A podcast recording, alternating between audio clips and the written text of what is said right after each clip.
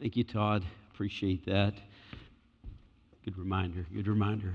Hear that a lot at funerals, don't you? That's one of those popular ones. I think appreciate you sharing that this morning. Take your Bibles, if you will, to Mark chapter 4. Mark chapter 4. We're continuing our series through the book of Mark, and we're going to continue to uh, study it verse by verse, uh, chapter by chapter, to understand what God is trying to speak to us through His Word and challenge our hearts today.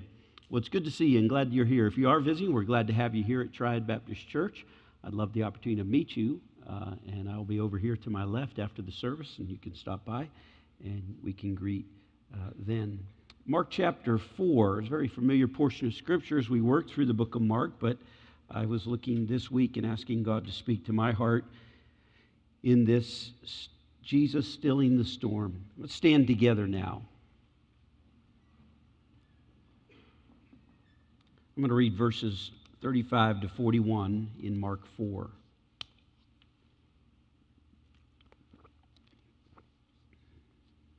It says, In the same day, when evening was come, he saith unto them, Let us pass over unto the other side. And when they had sent away the multitude, they took him even as he was in the ship. And there were also with him other little ships. And there arose a great storm of wind and the waves beat into the ship so that now it was now full. And he was in the hinder part of the ship, asleep on a pillow. And they awake him and say unto him, Master, carest thou not that we perish? And he arose and rebuked the wind and said unto the sea, Peace, be still. And the wind ceased, and there was a great calm. And he said unto them, Why are you so fearful? How is it that ye have no faith? And they feared exceedingly and said one to another, What manner of man is this that even the winds and the sea obey him? You may be seated.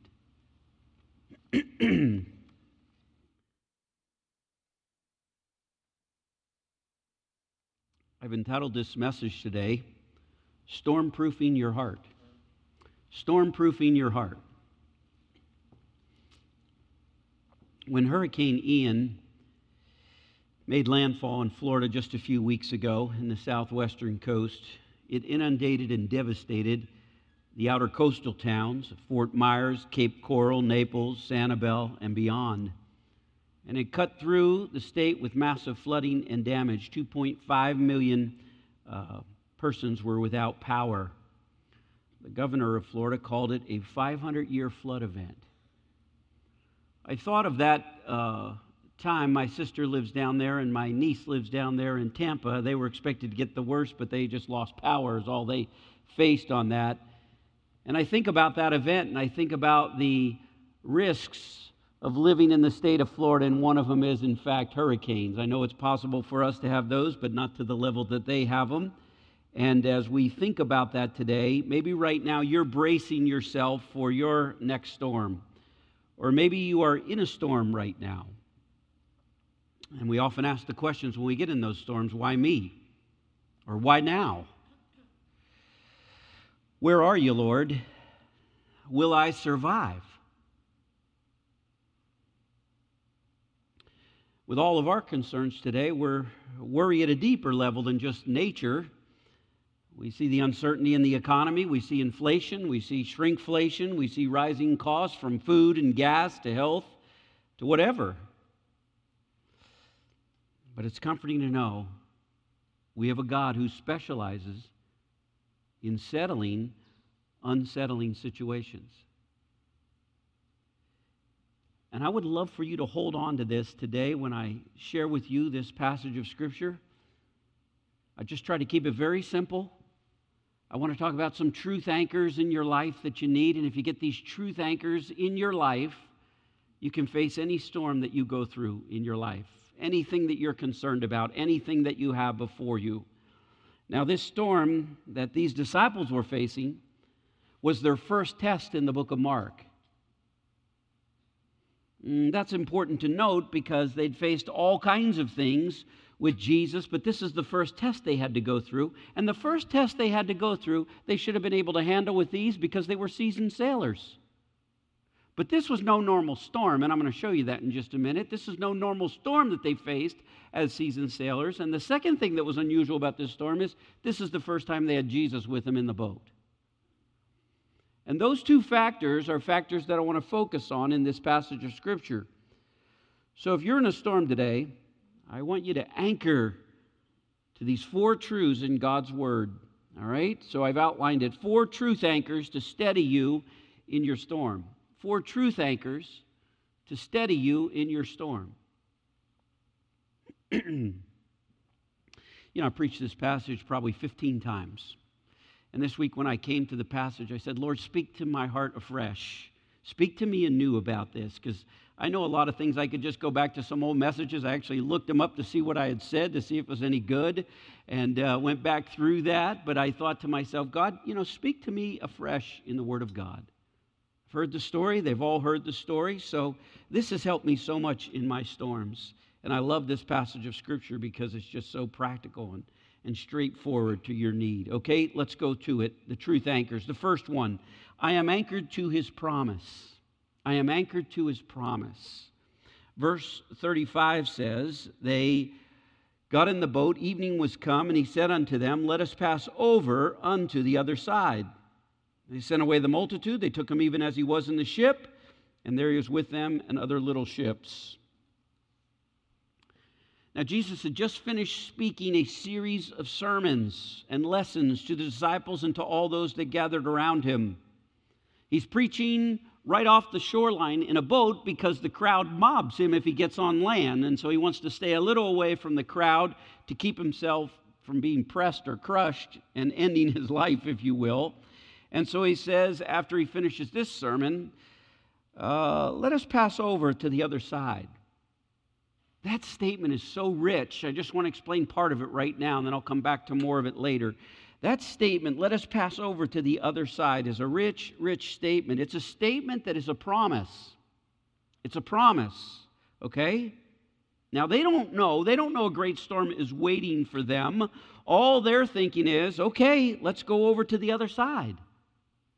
Let's pass over to the other side of Galilee, and we'll end up in the Gentile region, leaving the Jewish region. That's basically all they thought to themselves. Let's go to the other side.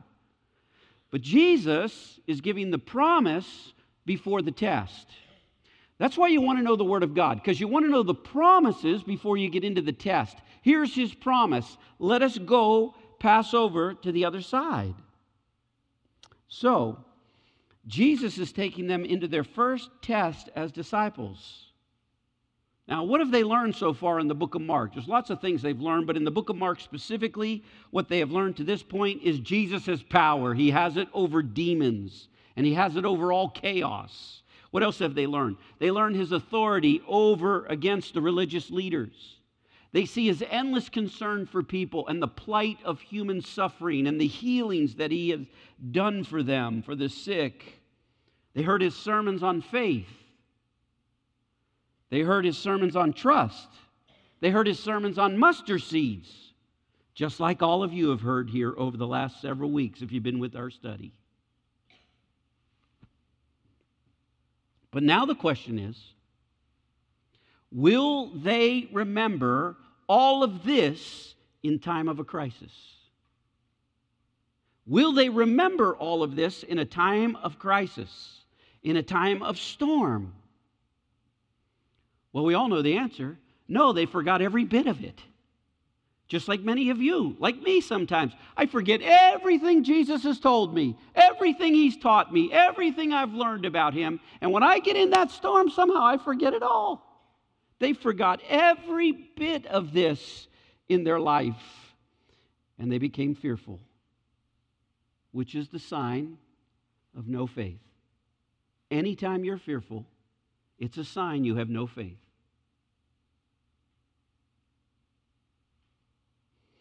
God is teaching them about what a true disciple will do.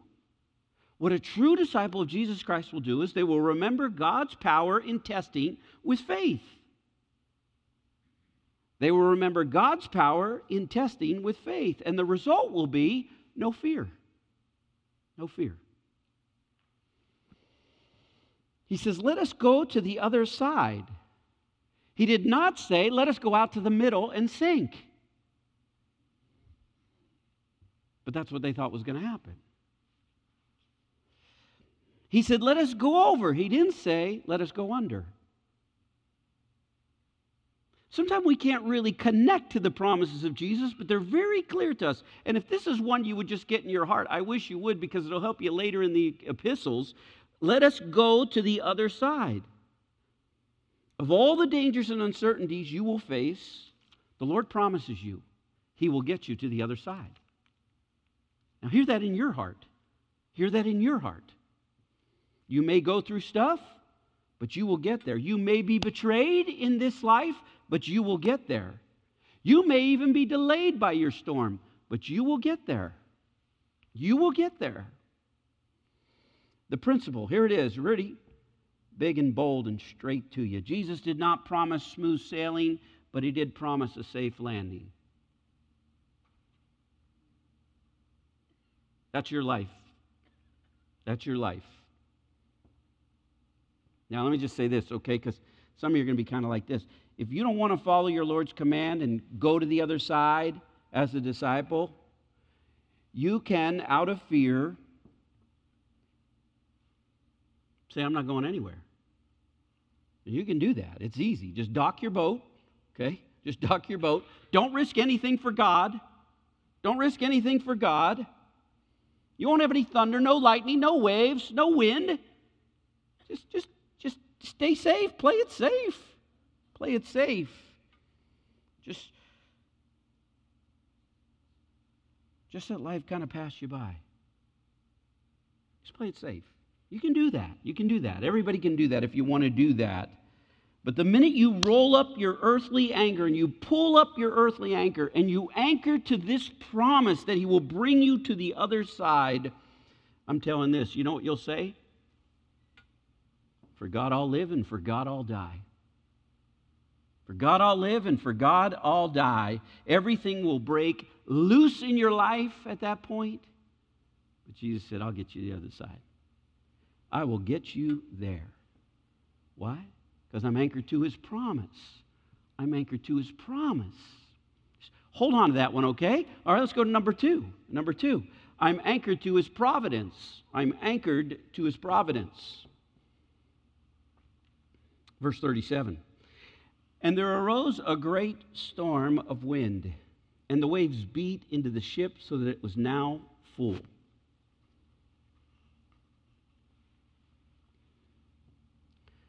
This storm is not incidental. This storm is providential. It's important you understand that. It's not incidental, it is providential. He was taking them into a storm. He had a plan. And, and sometimes you just got to trust Him for whatever happens in your life. And you got to say, this isn't incidental, this is providential. Now, hear this, okay, because I'm going to develop this a little. God was behind all of it, but He was not the source of it. That's, that's an amazing truth throughout the scriptures. God was behind all of it, but He was not the source of it. J.I. Packer says there are two kinds of storms in our life there are correcting storms, and there are perfecting storms. I like that. That's simple enough to remember. There are correcting storms in your life and perfecting storms the correcting storms. Jonah ran from the will of God for his life. God chastened him disciplined him and prepared a fish to swallow him. A great fish, no less, swallowed Jonah to get him back on track in his life. Sometimes God has to do that with you. He has to correct you, He has to discipline you, He will chastise you. You know why He'll chastise you? Because you're His kid. And if you're His kid and He loves you, He'll do it. But if He doesn't love you and you're not His kid, you'll get away with a lot of things for a long, long time. But if you're God's, He will correct you. All right? And then the perfecting storms. This is, this is beautiful too. The disciples were not out of the will of God, they were in the perfect will of God in their storm. They were in the perfect will of God. God still loved them even in their darkest hour. Even in their darkest hour. Okay, you got that down? I think you got that down. All right, let me just go on here now. I want to build this into the story here, okay? Well, if God's not the source of it, who is? You ready? Simple answer Satan. Satan. Now, I was telling my wife this at supper one night, and I said, I want to tell you about this. Satan's behind this storm. Well, she said, You're going to have to prove that to me. And she said, You're going to have to prove it to everybody on Sunday if you're going to get them to believe you. How do you know Satan's behind this storm? Well, let me just show you for a minute, okay? Now, follow this. Watch how Mark builds his book. This is incredible to think about, but this narrative is put in the form of an exorcism. This narrative is put in the form of an exorcism.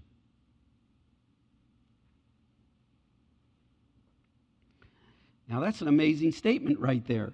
if you take the first exorcism in Mark chapter 1, where Jesus cast out the demon in the temple, you find that Jesus has a pattern with all exorcisms.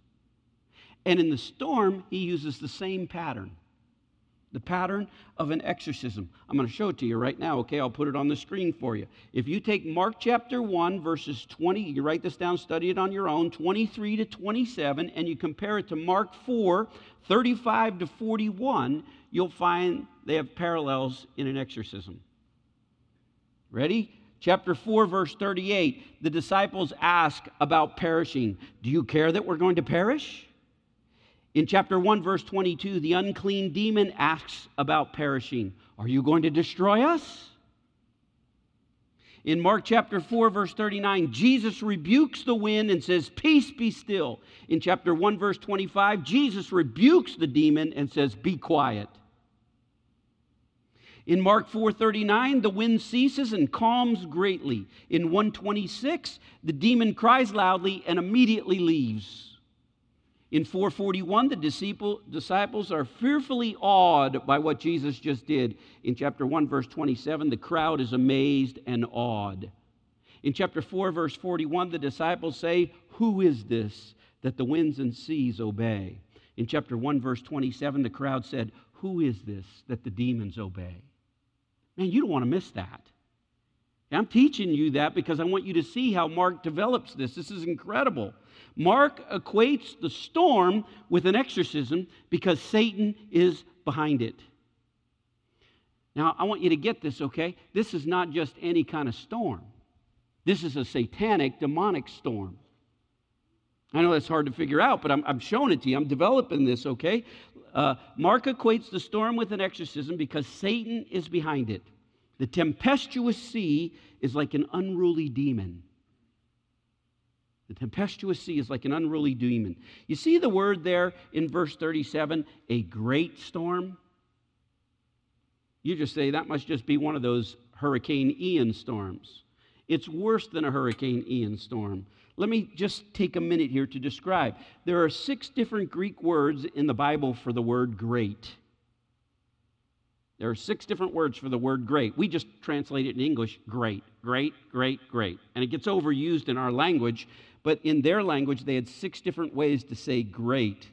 This is the Greek word, hear it now, okay, listen to it megala. Megala. That may not have meant much to you there when you say it, but let me just say it this way, okay? This kind of word paleontologists use to describe the biggest creatures that walked on the face of the earth, the dinosaurs. This is one of the paleontologists' favorite words megala. Okay, let me just describe one for you the megalodon shark. The megalodon shark. That's where they get that word from, from this word great. Now, I'm going to show you a picture. They took the teeth of a megalodon shark and they compared it to a great white shark, and they were able to, by extrapolation, determine the size of the great white to the megalodon shark. And here are the teeth of a megalodon recreated, and there's a great white shark 29 feet long in comparison. Just look at that for a minute, okay? Just I, you say you teach us about megalodon sharks. Yes, I am, but I'm really teaching about something more important than megalodon sharks, okay? But but it's fascinating to think about. Now, think about one of the greatest dinosaurs you know, T-Rex. Put a T-Rex up to a megalodon. That's the size of a T-Rex to a megalodon. You didn't know you were going to learn so much on dinosaurs, did you, today? It is wonderful. Okay, so you put a T Rex up to a megalodon. Okay, now let's put a great white shark, 29 footer, that's the biggest we know of, up to a megalodon shark, and this is a picture of what that would look like. In comparison, the megalodon shark, by its teeth structure size, are, is 50 times larger than a great white shark.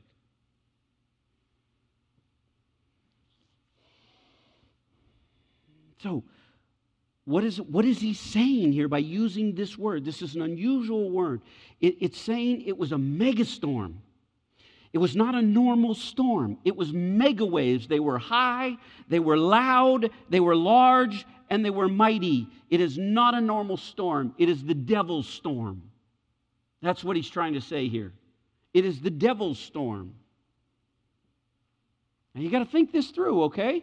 What is Jesus doing here? Jesus is saying, I am the mighty warrior, and I'm going to lead you right into the storm. Because we're going to the other side, and the other side represents the enemy's territory. And we're going into that territory, and yes, we're going to face some megala problems, megala stuff. We're going to face some megala demons. But the truth is, these disciples knew this. No Jew liked to go to the other side. If you go to the other side, you got the Gentiles, they're unclean. You got demons that they've never faced before. We don't like to go over there. It's kind of scary to us. We're just going to stay over on our side. But Jesus said, No, we're going to the other side. And they knew what that meant. They knew that meant trouble from the word go. Look, we're in the middle of a storm. We told you we, we, we shouldn't even be going to the other side. So they almost capsize in a boat and are drowned. And then when they get to the other side, they come and they meet a demoniac in chapter 4 or 5. This is no normal demoniac. Compare him to the demon they met in Galilee, and that Galilee had one demon. This one has legions. See, they're in Jesus, uh, they're in Satan's territory now, and they got legions of demons. And those demons went into 2,000 hogs. You got at least 2,000 in a legion going into 2,000 hogs and possessing them. Okay, now we're going to get to that story later, but I just want you to see the demonic atmosphere of legions of demons. This guy's got 2,000 demons in him. How do you get 2,000 demons in a person? See, I, don't even know how you can do that. And not only that, but he's living among the dead, he's living in the tombstones. And then they face the woman with the hemorrhaging blood for over a decade. She's like the living dead. And then they face the ruler of synagogue whose little girl has just died. Now you got somebody who really died. And Jesus says, That's where we're going. Come on, disciples. We're not going to sit over here in our nice little corner at our nice little dock. We're going into the gates of hell.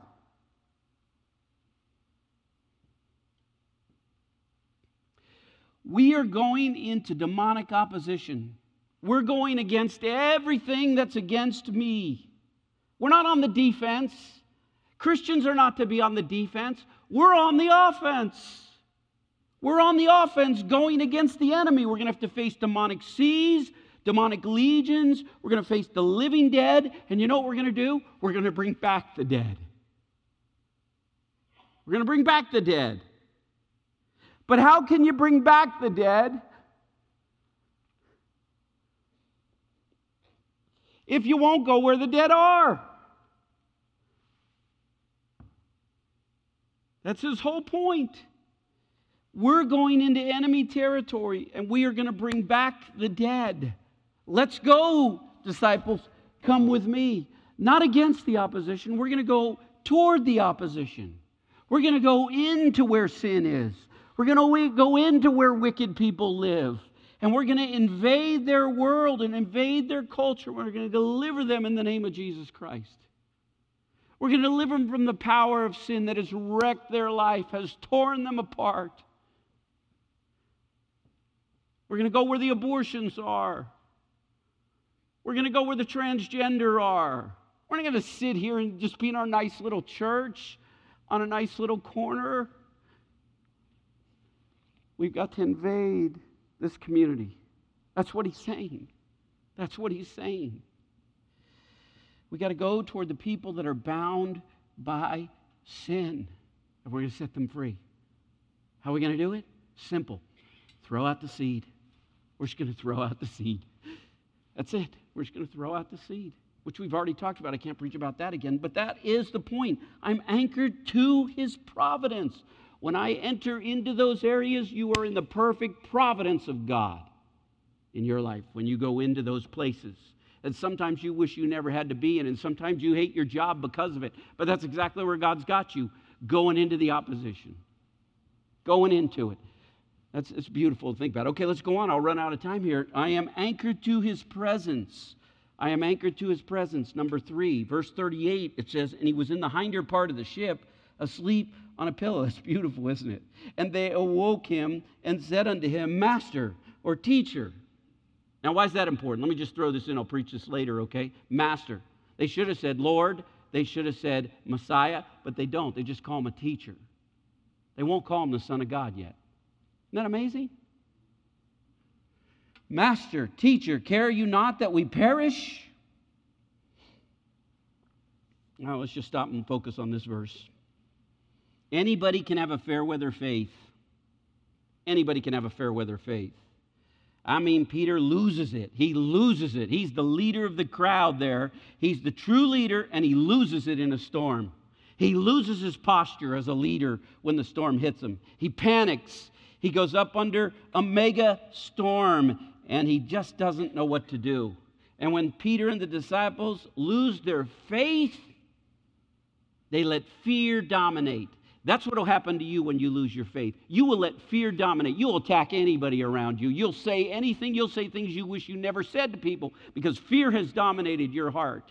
And that's what they did. They let fear dominate their heart. And when fear dominated their heart, the first thing they questioned is God's love. Do you not care that we perish? See, fear gripped them and the first thing they could think is, You don't care. You don't love me. It's because fear has dominated their heart, not faith, fear. And they attack Jesus and say, Don't you care about us? What are you doing asleep? It's, it's, it's a critical statement that they're making there. It's, it's incredible to think about this. I, Jesus, I know you care about me when the sun is shining, shining. But do you love me when it's raining and the wind and the waves? Do you love me in the storm? Do you love me in my darkest hour? Do you love me in the surgery? Do you love me in the divorce? Do you love me in the unemployment line? Do you love me when the company downsizes? Do you love me when COVID takes my loved one? Do you love me when COVID puts me in the hospital? Carest thou not that we perish? What is it? What is it about storms that make you question his love for you? What is it about that storm that you really wonder, do you really love me? What is it that makes you drop your guard? What is it that makes you pull away? What is it that makes you give up? Because you don't think he cares. How have you left me like this? Can you hear the resentful grumbling? How can you lay there and sleep at a time like this? You just hear him grumbling to Jesus. How can you lay there and sleep like this? Let me just throw this out to you, okay? Uh, I don't know, I got to be careful with my time here, but when a God sleeps in the ancient Near East, when a God sleeps, not just Jesus, but when any God sleeps in the ancient Near East, it was a symbol of divine rule. They would have known this. You didn't know this. Rest is the prerogative of deity. He is present and he is demonstrating his control over his surroundings by sleeping. That's amazing to me. He demonstrates his control over his surrounding by sleeping. That's why he's asleep. So you get that, okay? The irony is the seasoned fishermen are panicked, and Jesus the carpenter is calm and asleep. I'm not worried. I got this. I got this. That's the greatest sign that you're not worried. You're asleep. You're asleep. The disciples interpret it as indifference. But Jesus has shown his whole life I've never been indifferent to one person in my whole life. I've healed them, I've cared for them, I've reached out to them, and there's not one time in my life I've been indifferent to anybody, ever.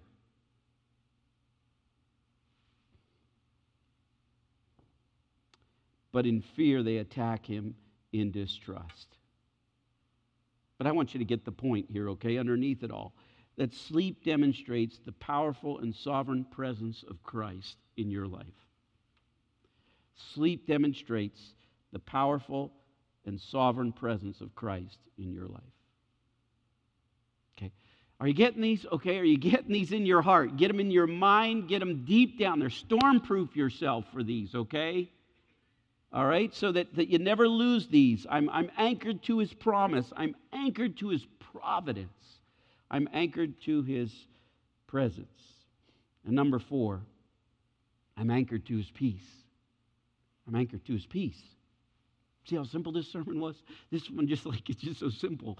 Just so simple. I love it when it's so simple. Verse 39, and he arose and he rebuked the wind and he said unto the sea, Peace, be still. And the wind ceased. And there was a great calm, a megala calm. you got a megala storm, you got a megala calm. Only Jesus can give that to you. Only Jesus can give you a megala calm. Okay, so Verse 40, and he said to them, Why are you so fearful? How is it that you have no faith? And they feared exceedingly. They were awed, in a sense, as the word. They're playing off that word. And they said one to another, What manner of man is this that even the wind and the sea obey him? I'm anchored to his peace. They woke him because the one in charge is sleeping. Can't you just hear him breathing heavy?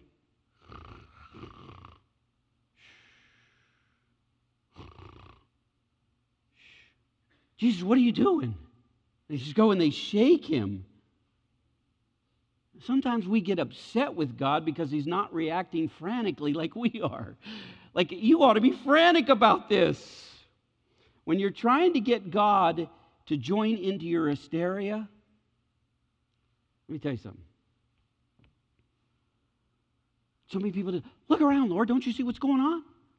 Can't you see this, Lord? You're trying to get him to come into your hysteria. And the truth of the matter is, do you want Jesus to start popping pills with you? He doesn't do that. You pop pills, he don't pop pills. Has that ever occurred to you? Jesus never pops pills. He's not going to do that. He's just not, that's not who he is. That's not who he wants you to be. Now, now keep popping your pills if you need them, okay? But I'm telling you, he doesn't pop pills or he doesn't get worried. Why? He's not frantic. And why is he not frantic? Because he's the Prince of Peace. He's trying to give that to you. He's trying to give that to you. The Prince of Peace doesn't need anything around him to be working right in order to take control of your situation. Wow. That's that's worth writing down. The Prince of Peace doesn't need anything around him to be working right in order to take control of your situation. He rises to the bow of the ship and he says, Peace, to what Peter and the disciples could not calm down. He says, Be still, to what Peter could not solve. Now, let me just play off of this for a little while here because I, I got the time to do it. It's not what Jesus spoke that matters the most, it's where he spoke from. This is what I want to get in your heart, okay? It's not what Jesus spoke that matters the most, it's where he spoke from. See, what do you mean? I mean this you can't speak outwardly if you have inward turmoil. You can't speak outwardly if you have inward turmoil.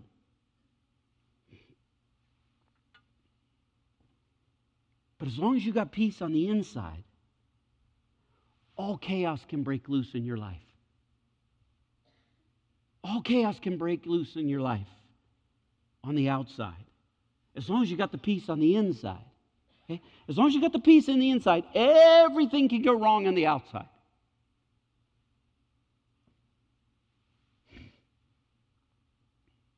I'm going to give you a principle here. You speak out of what you have inside of you. I can listen to your conversation for five minutes, and I promise you, you speak out of what you have inside of you.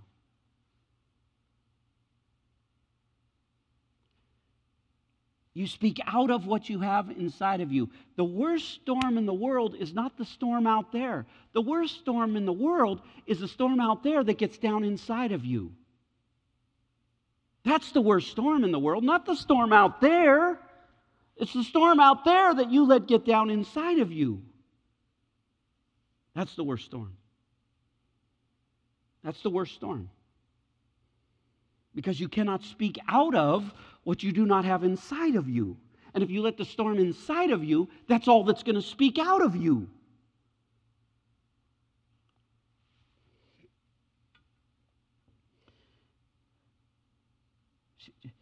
Get this in your heart, okay? Just, just say, I'm going to speak out of my peace, okay? I'm going to speak out of my prayer life.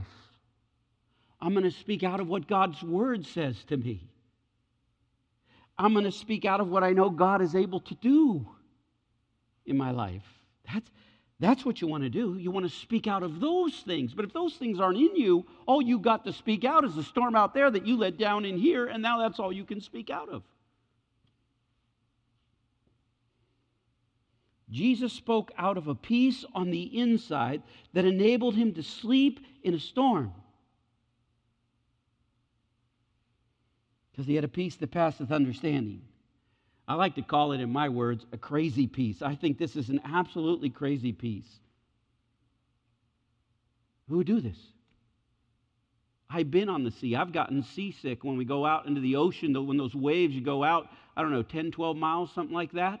I remember thinking, get me back to land, get me back to land. I was so sick. I was so seasick out on that. I'll never go deep, deep, deep sea fishing again in my life. Never. I got way out there. And you know what I want to do? The first thing I want to do is I want to jump in the water. What was that going to do? I'd have drowned out there with those great whites and megalodon sharks. I mean, all of it out there. I just like, I, I haven't been deep sea fishing since. Been a long, long time for me. I'll go out maybe a mile or two, you know, where it's not too bad. But boy, you get me way out there. I'm terrified. But here he's snoring. He's acting like he doesn't even know what's going on. What if you had a peace like that? What if you had a peace like that that you don't even act like you know what's going on?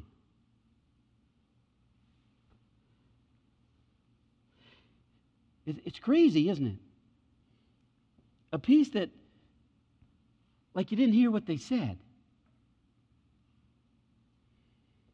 It's an insane peace. That's the other word I wrote down insane peace. Did you hear what the doctor said? Yes, yes, I heard. I don't think you did. The MRI says you got cancer.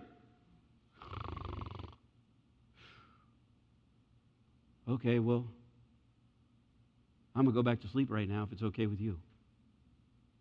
Who does that? Who does that? You got three months to live.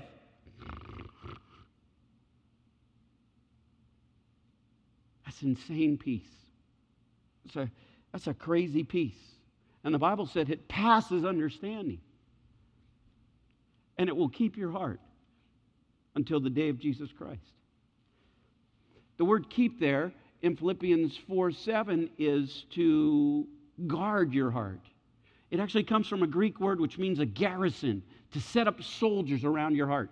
When you have a peace that passeth understanding on the inside, you set up these spiritual soldiers around you that guard your heart. It's beautiful. It's beautiful to think about.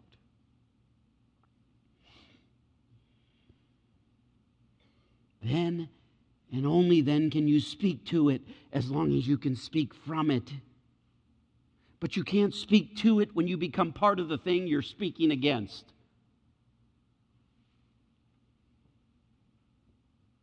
I should repeat all that, but I won't. Hysteria never saved anyone.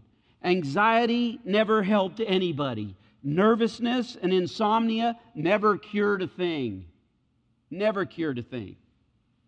Yell at the dog, kick the cat, you can't fix your situation. And now your cat don't like you. Which ain't all that bad, which ain't all that bad.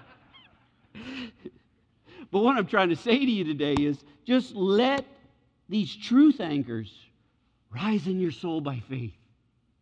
They're truth anchors. You got to have these in your life. Let it comfort you, let it calm you down. Just take a deep breath. His peace, His peace is for you. And remember, He's the Prince of Peace. And He wants you to have that. Let's pray.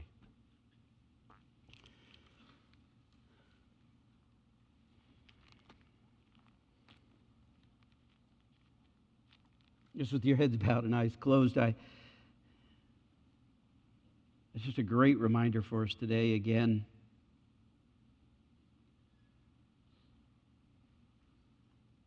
You can only speak out of you what's on the inside of you. And if you'll just listen to your words, you'll know where your heart is. And maybe you're here today and you've never invited the Prince of Peace into your life to be your Lord and Savior. You, you got to start there. You got to start there. He can't just be your teacher. He can't just be a good man. He can't just be a wise person. He has to be the Lord of your life, the Lord of your lips, the Lord of your thoughts, the Lord of your ears, Lord of your mouth.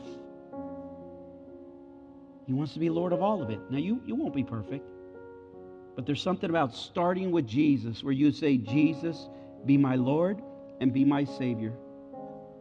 He's got to be your Savior because your greatest need is your sin. That's standing between you and God right now. And you have to make a declaration that my sin deserves judgment. You sent your son Jesus to die on a cross for me. You paid the price for my sin. Right now, Lord, I want you to be my Lord and Savior. Not my teacher, not my master. I want you to be my Lord and Savior. If you've never done that, friend, that's, that's how you invite the Prince of Peace in. And then he begins to do a work. It's, it's a slow process. It's not overnight, but he begins to work in your heart. And he takes control. And you give him control. And you say, Jesus, help me to be the person you want me to be But there has to be that initial start. If you've never done that, you need to accept Jesus Christ right now as your Lord and Savior. Now, if you're here and you're saved, uh, it doesn't matter how long you've been saved. I'm just stirring your faith today. I just want to stir it up. You're anchored to his promise. You will get to the other side. Won't be smooth sailing, but you'll get a safe landing. You're anchored to his presence and his presence is asleep. He's at total rest. You're anchored to his providence. He's got you in a perfecting storm right now. He's stripping away everything in your life you thought you needed. He's perfecting you. Providence. It's scary. It's dark. It's lonely, but He's perfecting you. And you're anchored to His peace. You speak out. You speak out of what you have inside of you.